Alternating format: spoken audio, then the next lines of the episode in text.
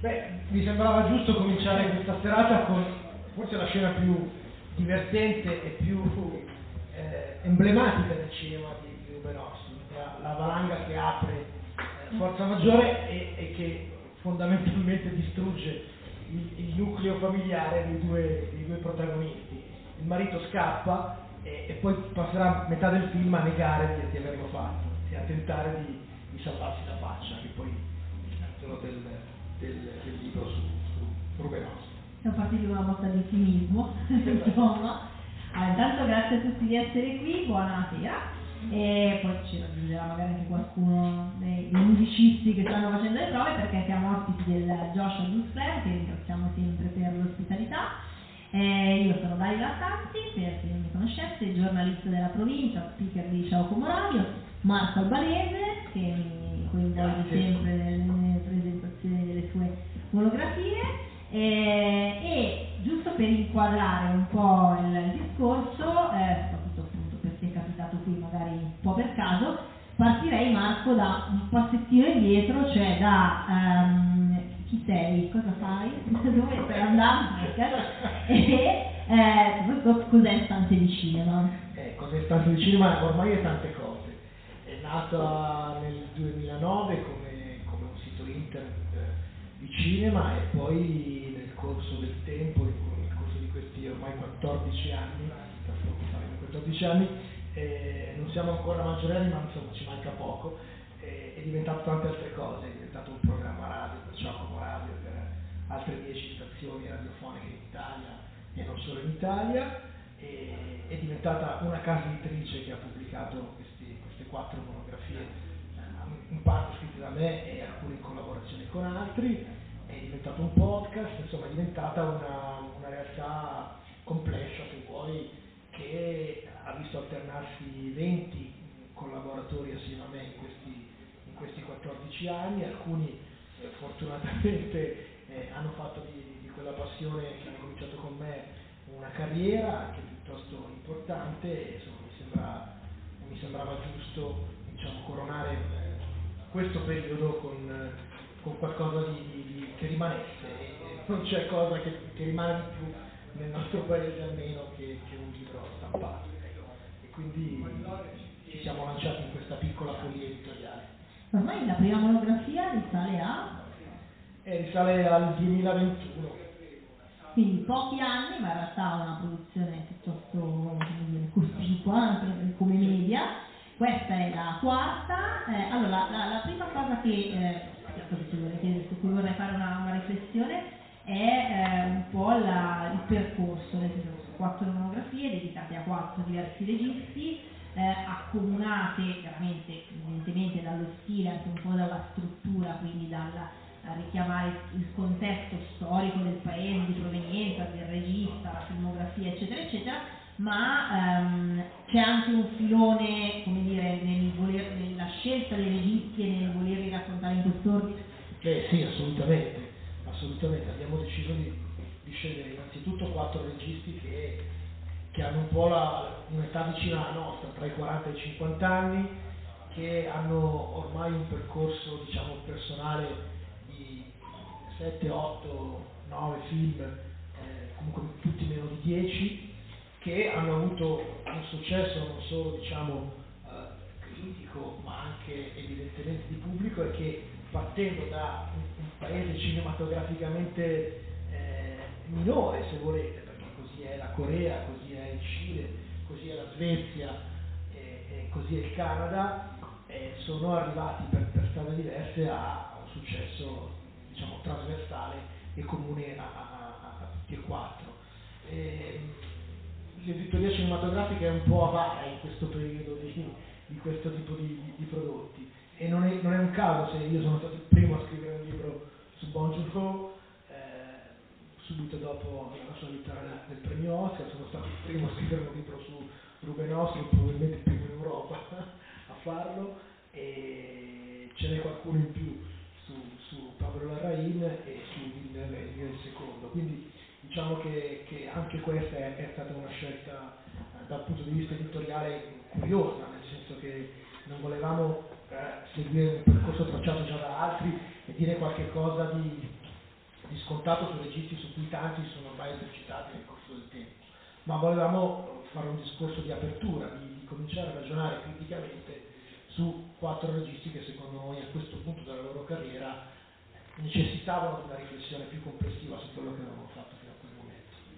E poco fa accennavo alla struttura di queste monografie perché eh, sicuramente sono, ehm, di dire, insomma, avendo avuto modo di presentare anche le altre, accessibili anche a chi non conosce diciamo in generale il cinema, chi magari è semplicemente appassionato perché eh, frequenta il cinema, magari è curioso delle novità eh, e chi magari non mastica un linguaggio cinematografico. Perché, cinematografico? Perché oltre ad essere diciamo discretamente brevi, cioè dense ma brevi, quindi non sono tomi eh, giganti, ma poi hanno una struttura che appunto prevede un inquadramento, quindi una spiegazione che faccia un po' capire il regista dove si muove e anche il cinema di quel paese come si è mosso, eh, ma che poi risulta comunque di, di, semplice lettura, senza togliere però la peculiarità, la completezza e la competenza.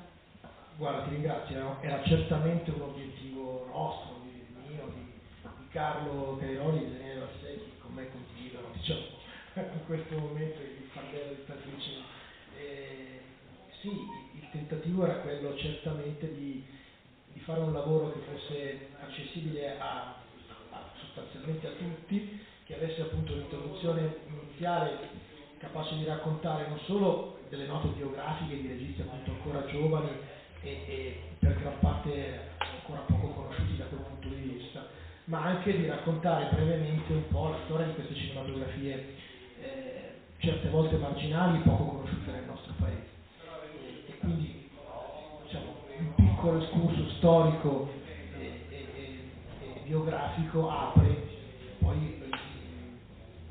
capitoli che riguardano i, lungometraggi e anche, soprattutto però su alcuni, alcuni lavori giovanili particolarmente significativi, per poi chiudersi con due capitoli più direttamente cinematografici, se vuoi, relativi allo stile e al, alle modalità narrative scelte da ciascuno di loro, che eh, sono poi capitoli, se vuoi, caratterizzanti rispetto a, a un'idea del loro cinema. Prima di entrare poi in, nel vivo di, di, questa, quindi del, del cinema di Ruben Ostlund, con appunto degli esempi, eh, qualche clip eh, e, e, riferimenti anche un po' più specifici. Eh, un'altra mh, domanda mh, per raccontare un po' qual è invece la modalità di lavoro eh, tua vostra nel raccogliere il materiale, dal fatto che chiaramente lo fate già per stanze di cinema, quindi un po' in itinere, e poi nella composizione sostanzialmente del libro. Guarda, eh, anch'io pensavo che, che avendo ormai diciamo, un, un, repertorio mio personale di eh, quasi 2000 pezzi, eh, 10.000 articoli, eccetera, fosse più semplice, ma in realtà il lavoro è completamente diverso devo dire che ho scoperto diciamo, la bellezza di, di, di, raccogliere archivi, di raccogliere cose che non conoscevo, raccogliere cortometraggi iniziali, raccogliere testimonianze di quando, eh, interviste, testimonianze di quando questi registi hanno cominciato a, a, fare il loro mestiere e, e, come poi il loro lavoro eh, si è evoluto nel corso del tempo e anche il loro modo di raccontarlo è cambiato, è cambiato con loro. Devo dire che, che il lavoro di, di, ricerca su Austin è stato particolarmente interessante e stimolante anche grazie alla collaborazione che abbiamo avuto con Platform, che è la casa produttrice che ha prodotto tutti i suoi lavori e, e che abbiamo contattato, che è stata gentilissima, ci ha trasmesso anche le sue prime cose giovanili e, e quindi ci ha dato una mano importante su questo, poi tutta la parte iconografica del libro, che in questo caso è particolarmente significativa, e, e ci ha dato una mano nel, nel, nel riuscire a, ricostruire i pezzi eh, di un percorso che certe volte appunto è, quel percorso noi conosciamo solo le, i, i, passi più importanti, ma che appunto ha un passato di, di, di tanti, tanti percorsi diversi, tentati, riusciti, non riusciti, insomma che è divertente, divertente scoprire e recuperare.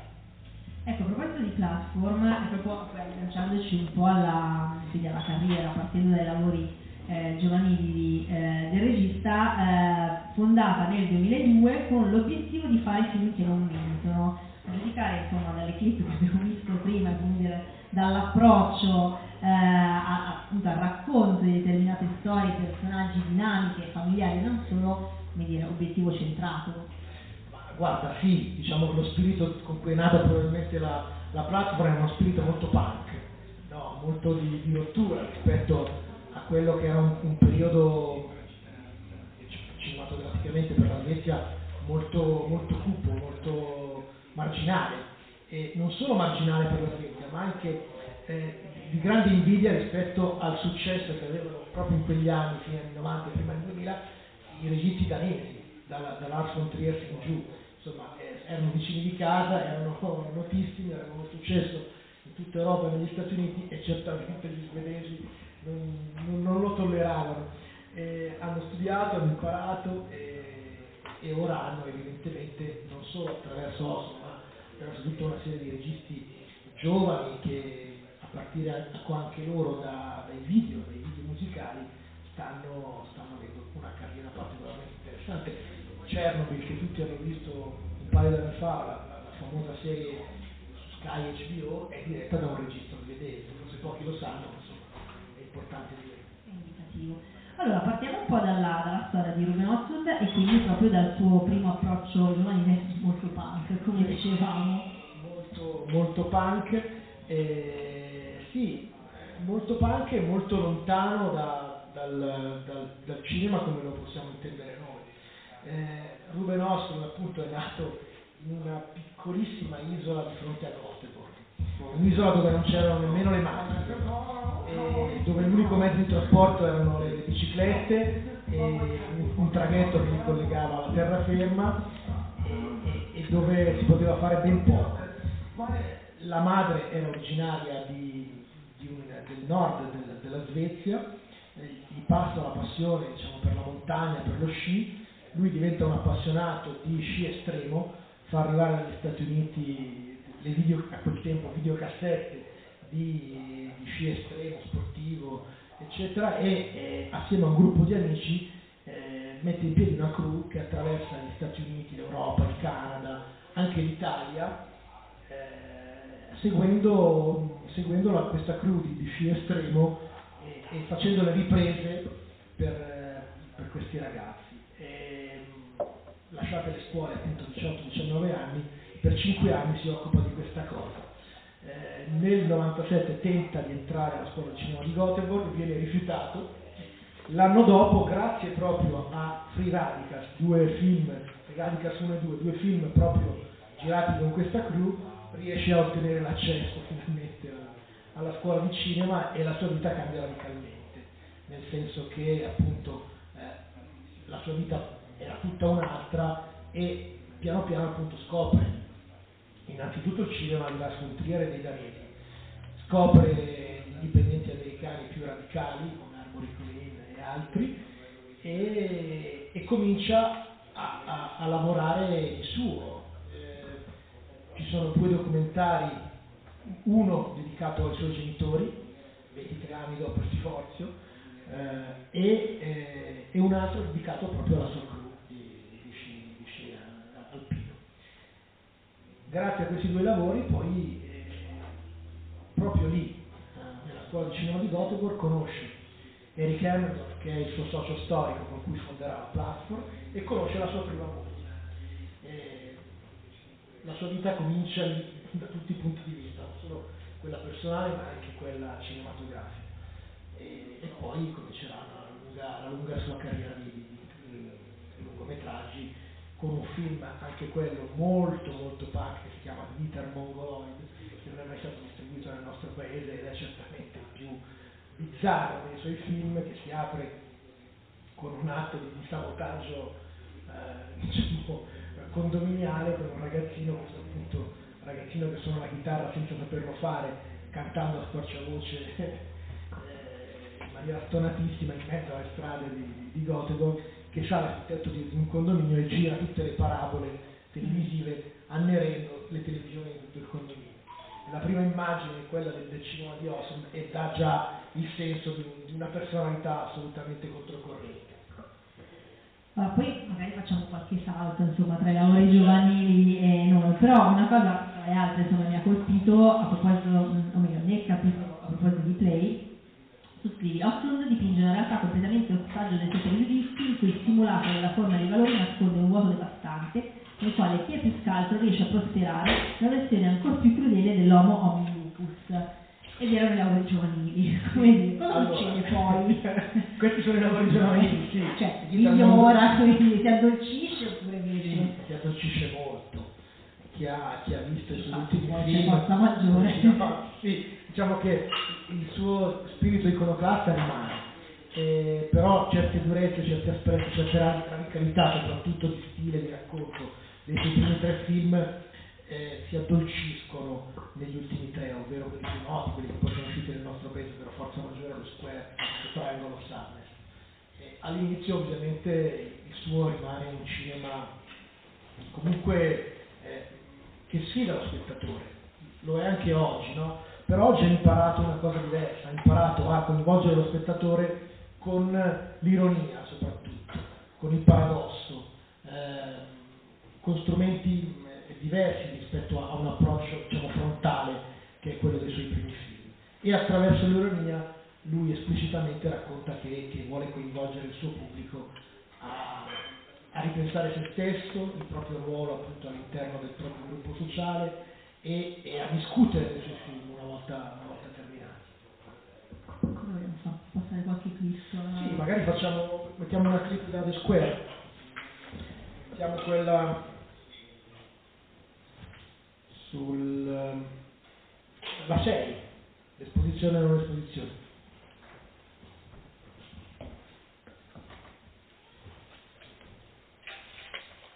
O anche la 5, quella sul buffet. Entrambe, entrambe, vediamo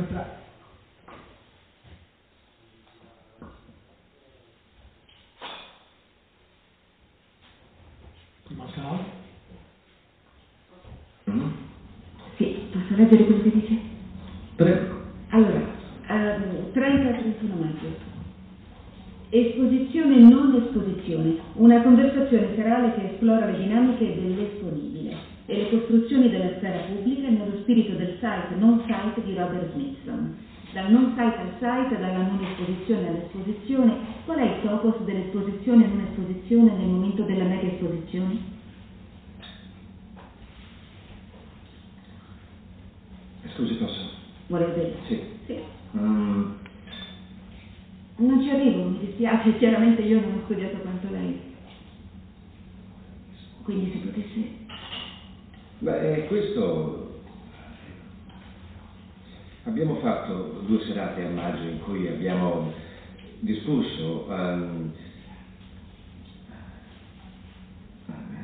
come dire, se, se per esempio mettiamo un oggetto nel museo, questo può rendere quell'oggetto un pezzo d'arte? Mm, Per esempio, se ora prendiamo la sua borsa e la mettiamo lì,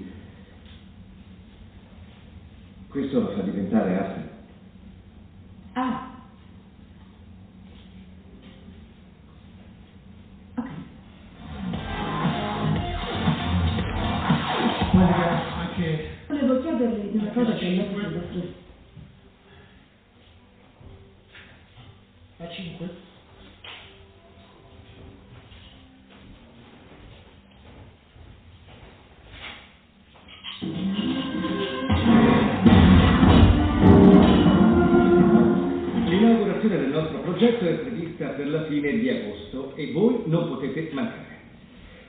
Spero che abbiate un po' di eh, appetito. Abbiamo organizzato un piccolo rinfresco. Eh, io non puoi venire qui a dire ai nostri ospiti che cosa hai preparato. Lo farei certo meglio di me. Prego. Salve! Questa sera vi abbiamo preparato un fantastico buffet. Polletti ruspanti affogati ai funghi, asparagi marinati in salsa tartufata e, e sedano rapa condito in agrodolce. Per favore, non vi attaccate. Non ho finito!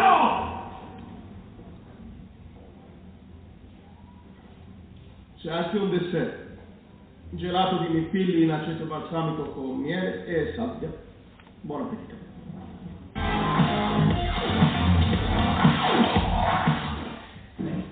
The Square racconta la storia di un curatore di un museo di arte contemporanea, eh, ma, ma anche in questo caso, così come, come accade per tanti suoi film, questa è una scusa per parlare d'altro, no? non è davvero l'arte contemporanea l'obiettivo della satira diciamo, di Hoffman, ma è il racconto, così come accade negli ultimi suoi tre film, del, della fragilità degli, degli uomini occidentali, eh, messi in confusione dal, da, da, accadimenti imprevedibili che minano tutte le, le, le loro sicurezze. No? Abbiamo visto questo direttore di museo eh, messo in difficoltà prima da una giornalista americana che non capisce le cose che hanno scritto nel, nel comunicato stampa e poi dopo da, dalle persone che si accalcano eh, a, a buffet. Eh, fatto per la promozione molto realistica. Come vedete, per esempio, una delle scene, un'altra delle scene più divertenti è questa, questa è un'esposizione del museo, un'installazione. con dei, dei, dei, dei, dei, mucchi di ghiaia, si sta facendo le pulizie per sbaglio, eh, ne aspira uno e quindi questo crea un danno che, che cercano di mascherare rispetto a,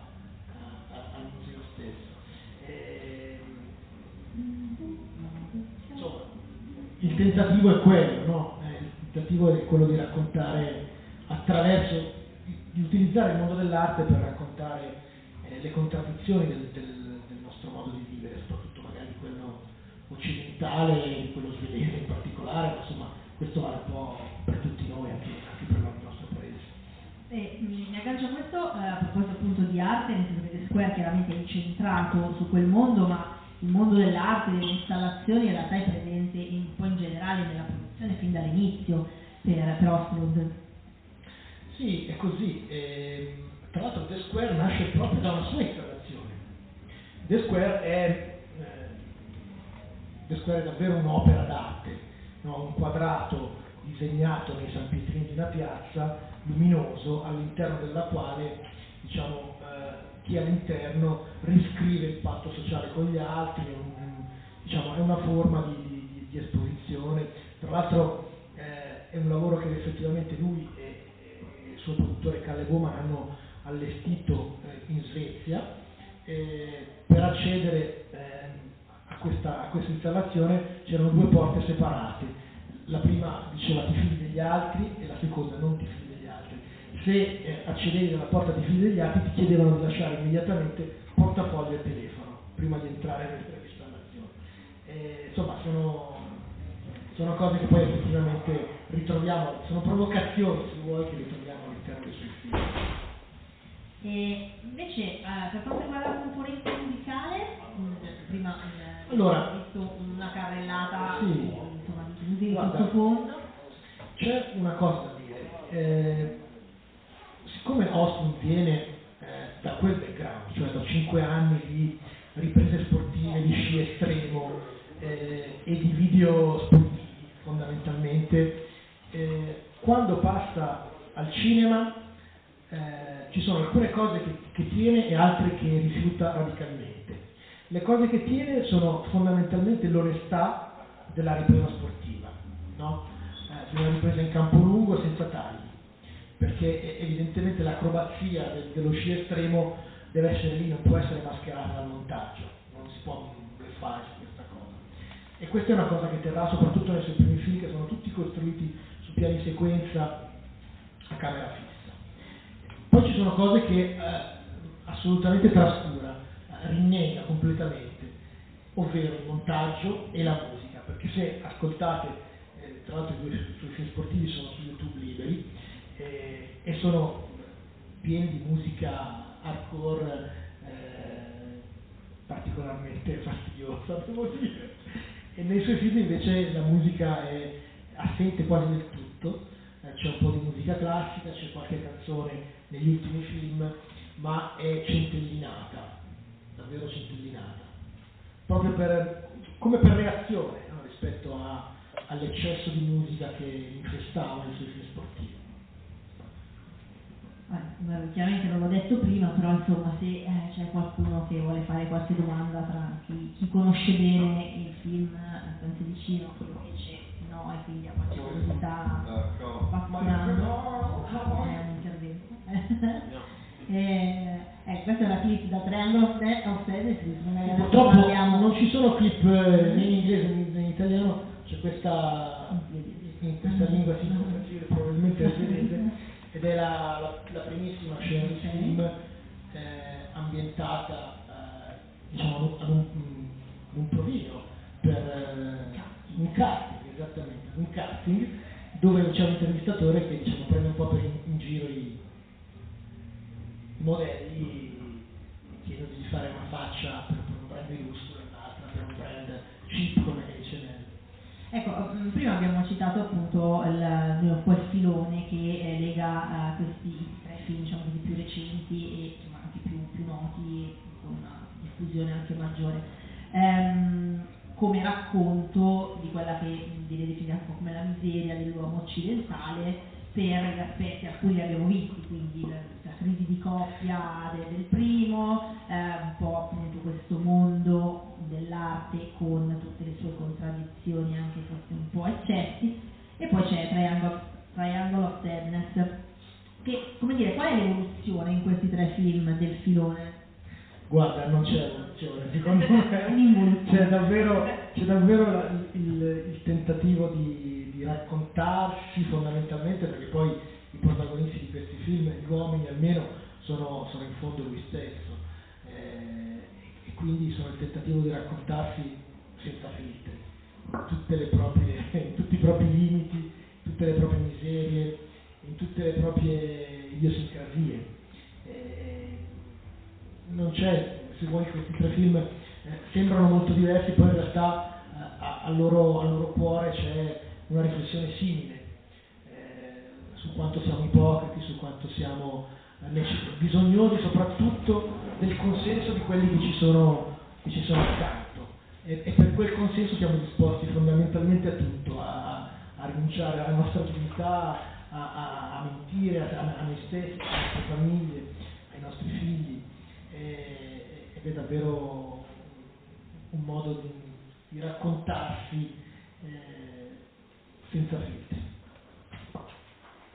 Allora, eh, c'è qualcuno che ha appunto qualche, qualche domanda, qualche curiosità, assolutamente lasciamo necessariamente alla fine, per quanto comunque diciamo che più o meno ci stiamo avviando, però Possiamo dire una cosa, che eh, quasi sempre nel suo cinema l'ispirazione viene da, da fonti molto vicine a lui, ovvero da racconti di amici, da cose che gli sono accadute davvero, da- e soprattutto da cose che lui ha. Lui è un appassionatissimo di YouTube, di video amatoriali su YouTube e tantissimi dei suoi film pescano da eh, situazioni, addirittura proprio plagiandole eh, davvero senza ritegno, alcuni momenti di- di- imbarazzanti raccolti da YouTube. Ehm, E, lui lo dice esplicitamente, nella sua prima personale itinerante negli Stati Uniti del 2015, mi pare, subito dopo Forza Maggiore, il programma prevedeva non solo la visione di tutti i suoi film, ma il link a, a tutti i video YouTube che, che avevano ispirato eh, i suoi film. È una scelta curiosa che nessuno fa, no? È una scelta di un regista che evidentemente non nasce come un cinefilo, ma nasce soprattutto come una persona curiosa degli altri, curiosa del mondo. Ci sono eh, davvero dei, dei video particolarissimi, ce n'è uno eh, tribale ambientato nella savana tra zebre e leoni, eh, c'è un, un- un momento imbarazzatissimo di un tassista che per sbaglio finisce in diretta sulla BBC, scambiato per un'altra persona, scambiato per un esperto di, crisi climatiche lui serenamente va avanti a parlare di crisi climatiche essendo un tassista si vede che capisce di essere- di avere sbagliato qualche cosa, ma lui serenamente va avanti a, a raccontare la sua storia. E poi ci sono tutta una serie di altre cose imbarazzanti curiose raccolte negli anni e che l'hanno ispirato, perché in fondo quello che, che- che- davvero c'è all'interno del c'è un- un- una curiosità sociologica sugli altri, sulla propria classe sociale, sulle altre persone, sul, sul modo di vivere occidentale che, che rimane sempre centrale. Triangle un film ambientato nel mondo della moda perché? Perché la sua seconda moglie è una famosissima fotografa di moda tedesca e, e- e dai suoi racconti eh, nascono evidentemente le successioni di questo film. la scena con cui si apre il film, il primo, il primo dei tre capitoli, che racconta di una cena eh, al ristorante in cui eh, nessuno dei due, diciamo, i, due diciamo, innamorati litigano su chi debba poi pagare il conto di quella serata, è una cosa che effettivamente è successa proprio a Ruben e alla seconda moglie a Cannes, eh, quando si sono conosciuti proprio durante il festival di, il festival di Cannes, cui partecipavano sui precedenti, e lui racconta che effettivamente i 50 euro che il protagonista infila nell'ascensore a un certo punto del film si possono ritrovare nell'ascensore del carton di, di Cannes perché effettivamente li ha messi lui litigando con come la sarebbe poi diventata la sua seconda È una delle clip che abbiamo? eh no purtroppo no purtroppo non abbiamo clip di Time lo sanno non ne hanno fatto Ok, va bene. Ehm, cosa volevo dire? Eh, no, ecco, no, una domanda invece un po' più, in questo caso sì, magari da addetti ai lavori. Ehm, poi, allora, il fatto che appunto registi di eh, paesi diciamo così, meno eh, avvezzi diciamo così, a essere poi esportati a arrivare al grande pubblico, eh, il successo di questi registi, di questi film, secondo te è dovuto banalmente, neanche troppo, non è esattamente il termine giusto, al fatto che comunque dire, la diffusione si è ampliata, alle tematiche mh, toccate, quindi comunque no, una fruizione maggiore o eh, insomma No, io, qualche io- particolare penso che, che si tratti, congiuntura? no, io penso che si tratti semplicemente di talento e, e, del tentativo di raccontare qualche cosa eh, che travalica Parasite è stato un successo dovunque, eh, perché racconta una cosa eh, esplicitamente legata alla cultura coreana, non solo, cioè, ma in realtà diciamo, è, è una storia che è riuscita a parlare a tutti, lo stesso vale per i film di Oscar, eh, che ogni volta, ogni volta che esce un suo film incassa il doppio di quello precedente, perché eh, evidentemente c'è, c'è un motivo. Il suo film è il primo che ha girato in inglese, americano. Lo stesso appunto con Villeneuve che è partito da- dal Quebec canadese e poi è arrivato a dirigere il sequel di Blade Runner e- o, o- o il mega progetto di Dune, che è il progetto più importante della Warner Bros. negli ultimi cinque anni. Insomma, eh, evidentemente c'è un talento importante che, mh, e c'è anche il desiderio, se vuoi, di confrontarsi con una cultura che non è solo quella del, del proprio paese, ma è quella più del cinema internazionale. Non a caso tutti hanno girato negli Stati Uniti, non a caso tutti eh, si sono cimentati diciamo, con, con produzioni lontane dal, dal proprio paese, insomma, tutti hanno sfondato quel, quel- quel soffitto di cristallo che poi dopo, insomma, per viene da, da paesi cinematograficamente così, se vuoi, marginali, ma questo periodo eh, sono- sono-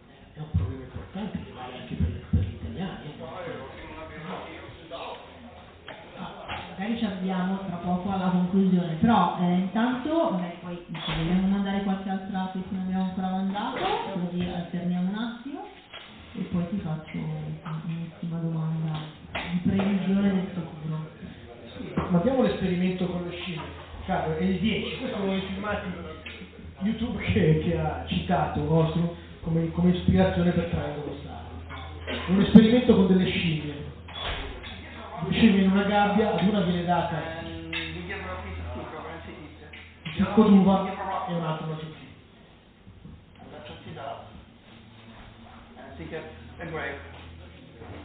And see, he said, the other one sees that. See, here's a rock to us now. Yes, again, cucumber.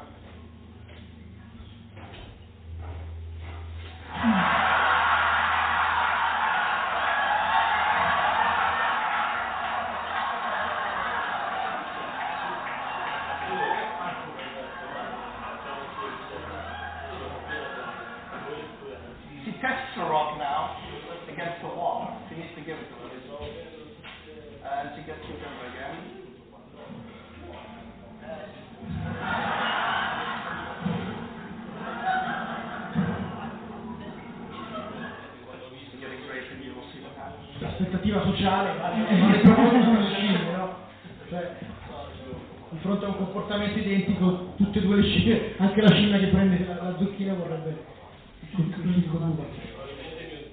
Dicevo, la, mm, la domanda di previsione del futuro sta eh, fino a un certo punto, non, intanto non so se tu stia già lavorando a qualche altra monografia e se sì, se possiamo anticipare a quale, ma se così non fosse, diciamo, qual è il prossimo, la prossima frontiera? Dire, abbiamo parlato di paesi, quindi qual è il prossimo Guarda, paese che eh, affronta il cinema? C'è un, libro che ho già, c'è un libro che ho già scritto ma ho deciso di tenere da parte perché secondo me in questo momento non funzionava. Eh, comunque sì, diciamo, penso che quest'estate mi dedicherò a, a un altro, a un altro regista, questa volta europeo. Andiamo in Europa, nel sud dell'Europa, diciamo. Non anticipiamo di più, anche perché poi eh, No, invece ampiamente rispetto a a registi o dire paesi che si stanno affacciando al cinema internazionale? Guarda, ehm, se c'è una cinematografia che, che avrei sempre voluto raccontare in questi anni è quella rumena. I registi rumeni sono straordinari. Purtroppo non hanno ancora quel successo, cioè ce l'hanno ma è un successo di festival, di nicchia. Troppo- sono troppo marginali per poter oggi giudicare un libro, e, però certamente sono la cinematografia più interessante in questo momento, almeno in Europa. Domande per perplessità, no? Domande curiosità. Questo- Vediamo, Abbiamo diversificato qualche dubbio, No, in realtà questa è una forma. queste non ci piacciono. Questa è la mia forma perché al liceo la mia professoressa quando finiva l'interrogazione, la, la spiegazione era domande, dubbi, perplessità. Questa cosa ci è rimasta, a me è rimasta, per cui lo faccio quando finisco la mia spiegazione a scuola e poi mi viene, quando inizia con domande finisco la frase in cui va, dubbi e perplessità magari no, curiosità speriamo di sì. Comunque, in ogni caso, i libri sono lì, ci sono tutte e quattro le monografie. Eh, Marco- Aspetta, no, questa sera. e Marco è disponibile per dediche, firme, foto, selfie, eccetera. E va, dobbiamo concludere, ci salutiamo. Dai, se c'è, qualche altro contributo da voler dare. Dai, sì. Magari da square. Sì, guardiamoci la performance scimmia del, del, del performance di, di Square, pezzo numero 8. Evidentemente i nostri performance, anche questa è una performance di, di arte contemporanea tratta da, da un vero performer che interpretava un cane questa invece è una scimmia. Musica a